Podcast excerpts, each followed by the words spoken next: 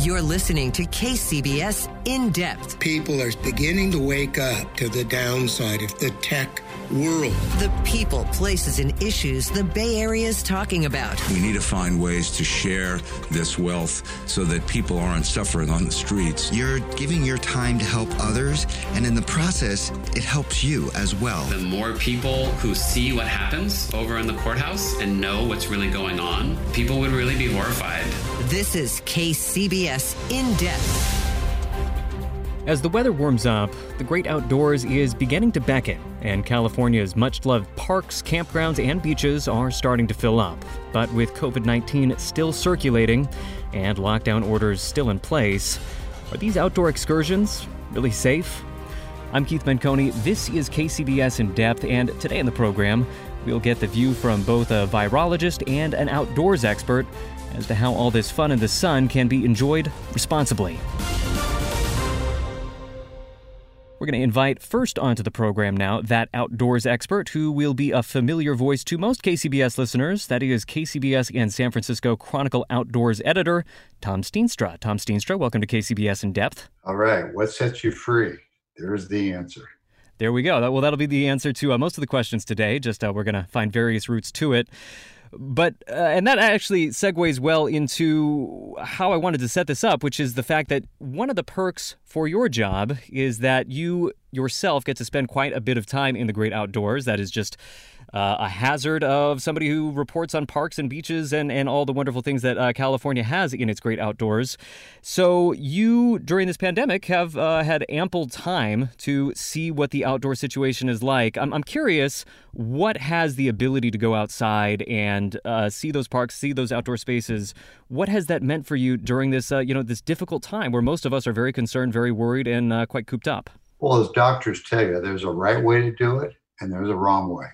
If you do it the right way, there's no reason you can't hike, bike, boat, fish, camp, wildlife watch, explore, get out and do wildlife photography or uh, photograph, photograph nature.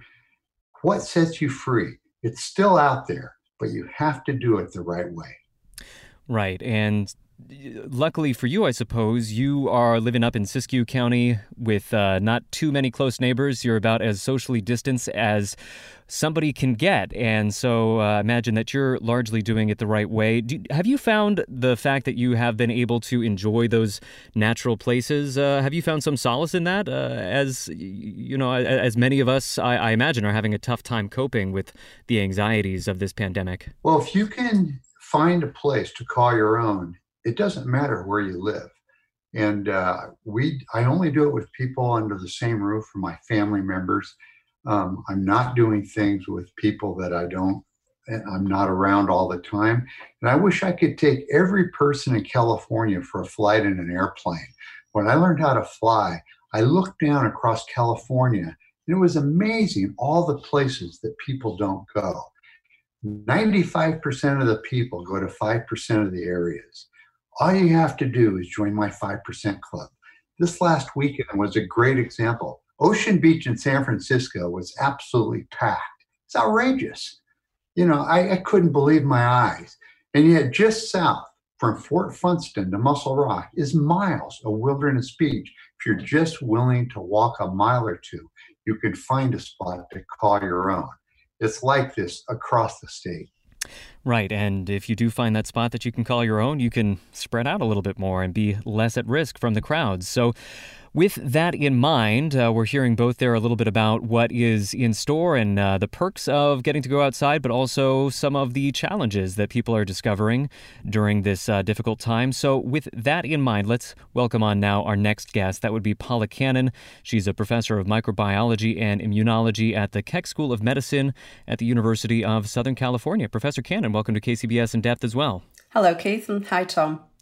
So, you know, we face that contradiction and that challenge right now of folks who do want to make it outside. But as uh, Tom just mentioned, we're seeing lots of examples of people kind of clumping up and perhaps not being quite as responsible as they could be. How do you think about those, the relative risks and benefits of going outside right now? On the one hand, I think a lot of people need it for their mental stability. people probably even need it for their vitamin D intake, uh, but there are the risks as well. How do you, how do you think about those risks as a virologist? Sure. So I think really, Keith, it comes down to having a little bit of planning ahead of time and maybe a reality check. I'm very envious um, about where Tom lives, because I live in sort of the middle of Los Angeles. So those wild, deserted spaces are kind of hard to find unless I get in my car and drive. But having said that, even in the little city that I live in, I know that there are parts of the city where people are less likely to go. And so if I'm going for a walk with my husband, for example, you know, we don't go down the most beautiful street with the lovely big houses we like to look at. Instead, we kind of take more of the sort of the back streets where we know that, first of all, we are just far less likely to encounter anybody. And then secondly, because I think this is an important part of being thoughtful, we also plan our routes so that um, as we go, as we are walking, we have a good sight line. And by that, I mean that, you know, if somebody is going to sort of, you know, come around a corner, we can see them. If somebody is going to walk out of their driveway, we can see them, because we aim to avoid sort of unexpected encounters with our lovely neighbors. And we do that for two reasons. One, because we want to protect ourselves and other people and be able to always maintain good physical distancing. Um, but in addition, we're also big on not stressing other people out. And I, you know, I've seen some of my neighbors who kind of, you know, sort of shrink back when they, you know, they see somebody else coming along a sidewalk. And I think you can go out of your way to limit that anxiety. You know, if, if I see somebody one hundred yards in front of me, fifty yards, I'm stepping out into the, you know, off the sidewalk. I'm giving them space. I'm signaling to them that, you know, as part of our social contract with each other, I'm respecting their physical distance. So I try to plan my route so that I can practice both actual physical distance and kind of intentional, planned ahead of time uh, physical distancing as well. Yeah, so definitely being considerate uh, is important in so many aspects of life, especially when we're all dealing with this same pandemic together at the same time. Professor Cannon, uh, I wonder, though, obviously, anytime you go outside, you are taking on some amount of additional risk. Is is is is it important, though, to perhaps accept some of that risk and just mitigate it as, as best we can? Uh, because, you know, people do need their outdoor exposure to some degree. Sure, sure. And I think it's actually quite straightforward to sort of have some guidelines about how to really minimize your risk to, you know, practically zero. So first of all, you know, as a virologist, I can tell you that the outdoors is way more safer than the indoors. It's just a matter yeah. of volume and dilution. If somebody has COVID and they are breathing it out or coughing it out, I think everybody understands that a, a small room will concentrate it, whereas the great outdoors, where there is no ceiling, any virus will rapidly dissipate and be diluted out. So first of all, hands down, outside is more is safer than inside. Um Then in addition, I think you can think about the types of outdoor spaces and the likelihood of an encounter with another person. You know, I think we, we've all seen those horrific peach, you know, photographs of people kind of, you know, crowded together in pools and crowded together on beaches. And there the, um, you know, that physical distancing is not being practiced. And you may yourself think, well, I know a hidden little beach, or I know a trail that I can go on. Um, and I'm going to be completely safe because I'm not going to encounter another person. But I think it's wise to actually think through the whole process and think, well, okay, maybe, for example, on the trail, I may not encounter anybody, but what about the parking lot? What about that narrow little turnstile I have to go through, or entranceway to get on into the park? What, you know, what day is it? Is it, a, is it, you know, Memorial Day weekend and everybody's going to be out, or is it instead the Wednesday after Memorial Day when far few, fewer people are going to be there? So just thinking through what's the likelihood of crowding, what are the potential, if you like, danger uh, spots where I could find it difficult to be physically distanced, and sort of think that through and have a plan. Honestly, um, Keith, sometimes I say to people, you know, there's a lovely um, uh, natural place near where I live called Eaton Canyon. I would love to go for a hike there. But so would half of Los Angeles. So maybe, you know, just for now, I'm going to kind of uh, pass on that, um, you know, pleasure. And instead, I'm going to choose, you know, less visited places. And Even when I get there, if I see that the parking lot is full, overfull, if I see people hanging around at the entrance, maybe I just get back in my car and I think, okay, you know, let's go somewhere else. So people, yeah. people can do this. Yeah, and I think that that's going to be a theme of today's conversation, just finding those lesser used parts of California's great outdoors, because there are a lot of them, and if everybody were to spread out into them, we'd all be in a, quite a bit better shape. Real quick, before we go on, I want to remind our listeners that they are listening to K C B S In Depth, our weekly deep dive into the events and trends shaping life in the Bay Area and beyond. Today on the program, the great outdoors are calling, but is there a way to head outside without spreading the virus? We're getting the perspective from K C B S and San Francisco Chronicle outdoors editor Tom Steenstra, as well as Paula Cannon. She's a professor of microbiology and immunology at the Keck School of Medicine at the University of Southern California. Now, uh, Tom Steenstra, bringing you back into the conversation, I think that it has been pretty difficult for a lot of us to track exactly what's o- what is open, what is not open, because every park district is dealing with this pandemic a little bit differently. What are the general guidelines you can give us for what we can expect to be open, and how can we learn more if we're unsure? Well, first off, that exact question has been coming into me day after day. So at the San Francisco Chronicle, we created what we call the Great Outdoors Tracker. I've been to every one of the three hundred fifty outdoor recreation destinations in the Bay Area, and we have a click-on interactive map for each of those spots that tells you what's open, what's closed, and what the conditions are, as well as a link to the story I wrote when I visited. And uh, that's really helped in the Bay Area. When you get beyond the Bay Area, any place that's uh, has had traditional crowds like Yosemite, Sequoia Kings Canyon, Mount Whitney, Lake Tahoe, Big Sur, those places are, are going to be closed. So what does that mean? Well, there's four hundred lakes you can drive to in California. There's one hundred ninety lakes that don't have boat ramps in national forest land, where you can like throw your camping gear in the back, a kayak on the top, and create your own space. The campsites in national forests, is about eight hundred, are reopening on a phase-in basis over the next three and four weeks. A lot are open this weekend. In fact, today and this weekend, Lassen Volcanic National Park is reopening, the first major national park in California. So it's, we're seeing a lot of opportunity. You just can't go to the Redwood Empire, Redwood National Park, Tahoe, and so on. You've got to think a little bit outside the normal sphere of influence of these big places. You do that, and there's nineteen million acres of national forest in California with eight hundred campgrounds. That's the answer for this summer. Yeah. Well, for those of us that are new to the outdoors, I mean, we've all we've all spent some amount of time outdoors, but for those of us that the term that uh, Tom Steenstra used uh, for my type of person, I think we could say, uh, before this uh, interview began was uh, cubicle person, the, the folks that are not getting enough sunlight, the people that are not getting outside enough. For people like us that have been stuck inside too much of their life, how do we find out what other opportunities there are for getting outdoors that are a little bit more off the beaten track? Where should we start? Well, I guess that's why my camping book is selling so well. The number one selling outdoor book in the world. Give it a give it a plug. What's the name? It's it's Moon California Camping. It has every single campground in California. So no matter where you are, you'll never get stuck for the night looking for a spot. I've given my book away to hundreds of people I see sleeping in their cars because they don't know where to go. And uh, but the first answer is don't plan on going to a mainstream spot.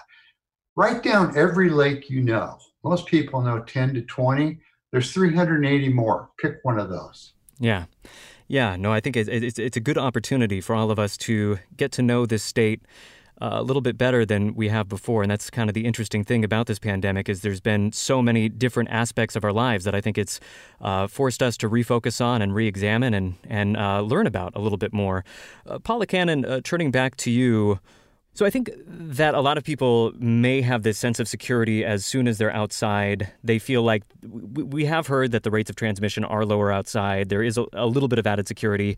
And I think that people may have the tendency to let their guard down as soon as they hear that. And they think, you know, the, it's outdoors, it's sunny. what could really happen out here. Uh, so help us understand what how how exactly would this virus transmit if I'm, you know, walking down the trail, I encounter somebody I know, and we, we start talking on the trail for a couple of minutes. Is that is that really putting us at more risk? Sure. So actually it is. Um, the virus lives inside our throat and the tops of our lungs. And so when we speak or breathe, and certainly when we cough or sneeze, we are producing what we call respiratory droplets that kind of come out of our, you know, mouths and noses and hang in the air for a few minutes and then start to settle down. So if you can sort of do the visual, um, you know, uh, imagination of the fact that you are, if you like, surrounded by a mist of potentially virus-containing droplets that you have created, um, you can then understand that, you know, this mist will dissipate and it won't go very far.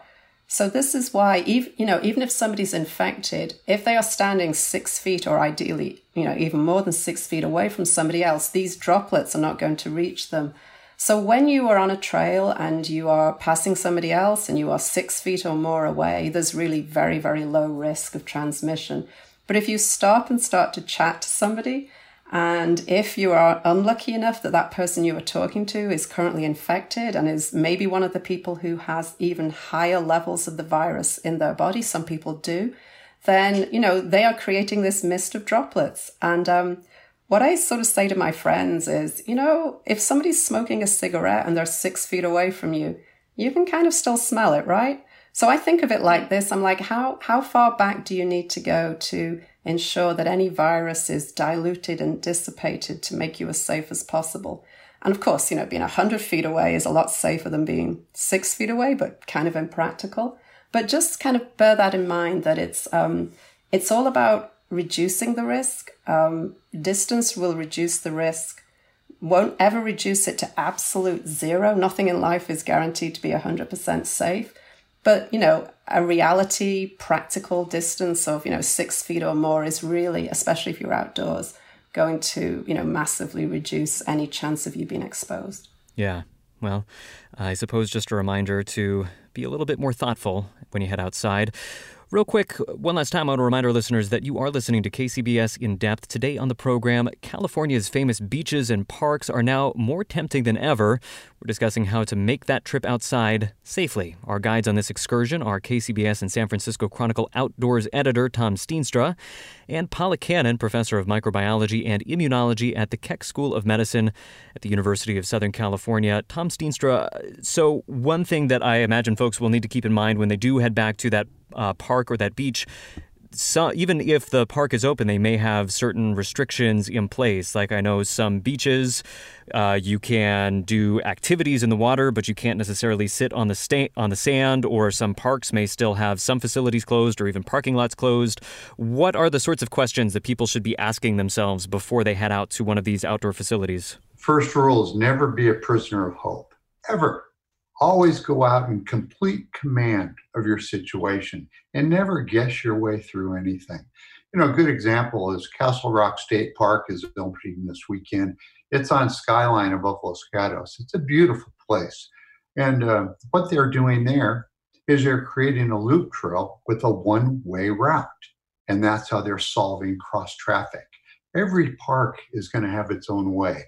Uh, in Yosemite, they're talking about parking and entry by reservation only with a quota of about fifty percent of past use. They haven't announced when this is going to start yet, but that's how they're going to approach. Most of the main parks on the coast, Sonoma, Mendocino, Marin, San Mateo County, and Santa Cruz, they're the ones that seem to be the last to open. Uh, they're worried about crowding and parking, and then people only walking about forty or fifty yards onto the beach before they sit down, and then clustering in groups and turning an outdoor event into a social activity, you know, where they're there for the social interaction, not for nature. That's really one of the, that's going to be one of the biggest conflicts to overcome on the coast as we move forward. And Professor Cannon, uh, any, anything else that you would add to the list of things that people need to make sure that they keep in mind? So you, you talked about, you know, being polite, making sure that you're keeping your distance. Uh, you talked about uh, wearing masks in most situations. Anything else that people need to keep on their checklist?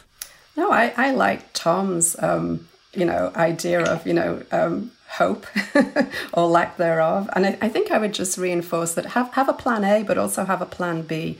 You know, if you get to a situation and it's, uh, you know, you can tell that everybody's sort of behaving appropriately and respectfully, then you know that's a very safe situation. If you get somewhere else and, you know, people are maybe not, including, I'm, I'm going to be blunt and say, you know, places where people maybe are going for a party experience, uh, you know, if people start drinking alcohol, all these good intentions they may have about wearing a mask and staying apart can go out of the window. So, you know, that would also factor into my thinking. Um, but I, I think, you know, you can find beautiful outdoor spaces, even, gosh, you know, even in our own, you know, our, our own little gardens or areas around us. I would encourage people to get out. It's, um, It's crazy being cooped up in our houses. And I think the last piece of advice I give, which is just based on my experience this, you know, these past few days, is maybe don't do it on Saturday and Sunday. If you mm. have the privilege of working from home and uh, you have a boss who maybe isn't tracking your every keystroke,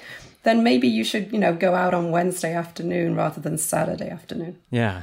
Wait, no, no, what's your take, uh, Professor Cannon, on folks driving to far away parks? Because I think the recommendation early on was you only wanted to go to the recreational areas that were close to your home. If people are driving across the state to find the most scenic spots, does that potentially run the risk of driving the transmission from places where there may be more infections to places where there are less infections? Yes, no, absolutely. And and the reason that that's important is because, as we know, throughout California, different counties are um, opening up in different stages. So, you know, some of our more rural counties, which have currently very low rates of COVID, are allowed to be much more open than, for example, Los Angeles.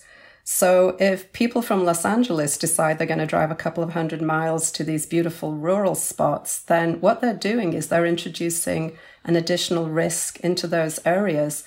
And those areas are, maybe are not currently, um, you know, operating under the Um, but, you know, the same sort of degree of openness or lack thereof as Los Angeles. So I think I would just say, you know, be mindful of that. And that, and that's why we ask people to sort of stay around. There are beautiful spots, you know, local to everybody in California. It's why we live here, you know. And um, and again, as Tom was saying, you know, maybe you, you just decide that this is the season when you discover those off the beaten track places that you've never been to before. And you find the beauty in your own sort of backyard and neighborhood. So would that be, w- w- would you say that your advice would be just don't go out of your own county, or more nuanced than that? Most ideally, I would say don't go out of your own county. Um, and again, for the reason that if you are from a high density urban environment, the Bay Area or Los Angeles, we have much higher rates of COVID. And therefore, even if you think you're invincible, even if you have more symptoms, no symptoms, my, my apologies, you have to recognize the fact that there is a tiny but non-zero chance that you could be infected, and you could be taking yeah. that infection into these areas where there is lower levels of COVID. And so maybe people are, you know, behaving in ways that are not quite as stringent as the Bay Area and Los Angeles. Yeah. All right. Well, uh, a lot of food for thought as we think about how to re-enter this brave big world of ours safely. Uh, let's uh, wrap up the show just with, with the fun parts of this summer, uh, what we actually have to look forward to, why it is worth heading outside. Uh, let's turn to the man with the advice and the plan for outdoors excursions. Tom Steenstra, what are your major pieces of advice for people to get the most out of their outdoor life this summer? Well, first off, do the right thing. Because up, we're already seeing people from six different Western states arrive from faraway points in Northern California. And uh, when they show up, it's okay if they do the right thing. Have a mask around your neck, put it on when you're around somebody else, at least. And we're seeing that occasionally ignored, and it drives a lot of people crazy that live in rural areas with low infection rates. The other thing is, don't put your life on hold. No matter where you live, whether you do it in your backyard or at a local park or in the national forest or in wilderness, do what you love, because this isn't a dress rehearsal. You know, we've seen people, and uh, I, I get letters from folks who, who've gotten sick, and they say, God, I really wish I'd gone to these places and seen the world like you have. And uh, now my life is ending and I didn't didn't get to see it. You know, this isn't a dress rehearsal. So in your behavior, do the right thing. And where you go, go to a beautiful place that you can call your own, not to the place where there's a million other people in a bubble. Yeah, no, it's definitely good advice. Uh, Paula, I want to I want to give you a chance as somebody who so, it sounds like you're planning some outdoor excursions as well. Anything that uh, you'd, you'd want to put to Tom at this point, since we have him on the line? Oh my gosh, yes! I need Tom to give me a list of secret um, beachside campgrounds. I I'm I love being outdoors, but my version of the outdoors is the ocean and sand, and then camping under a beautiful oak grove. So. Um, You know, I tend to go into the beaches north of Los Angeles and north of Santa Barbara. It's a beautiful, unspoilt piece of coast there. I feel like I shouldn't tell everybody about this. Um, but um, that's that's where I tend to go. I'm, I'm, you know, maybe Tom can can nudge me to be a little more adventurous in, in what I should do with my family and my car camping setup. There you go. I've confessed to that. Well, I I lived on the coast for fifteen years, and um, I had the same thing. I wanted to know every single spot. I flew my plane from the Mexico-California border, south of San Diego, all the way up the coast at low altitude to look at every single beach, cliff, cove, all the way to Oregon. And uh, it's extraordinary. We have twelve hundred miles of coast. And... Uh, And yet, the handful of campgrounds, especially along Southern California and Monterey Bay and Santa Cruz, are packed, absolutely packed. Doheny State Beach will sell out their reservations in twelve minutes. And um, you just need to keep going, to be honest. And if you can, when you get to the beach, hike a little, even a short distance around into a cove to create your own spot, especially in the Redwood Empire. You can have your own beach front camp all to yourself. I've done it many times. You can have your own beach. I think that that is the perfect sentiment to wrap this uh, interview up on. And I do thank both of you for joining us today. This once again was K C B S In Depth.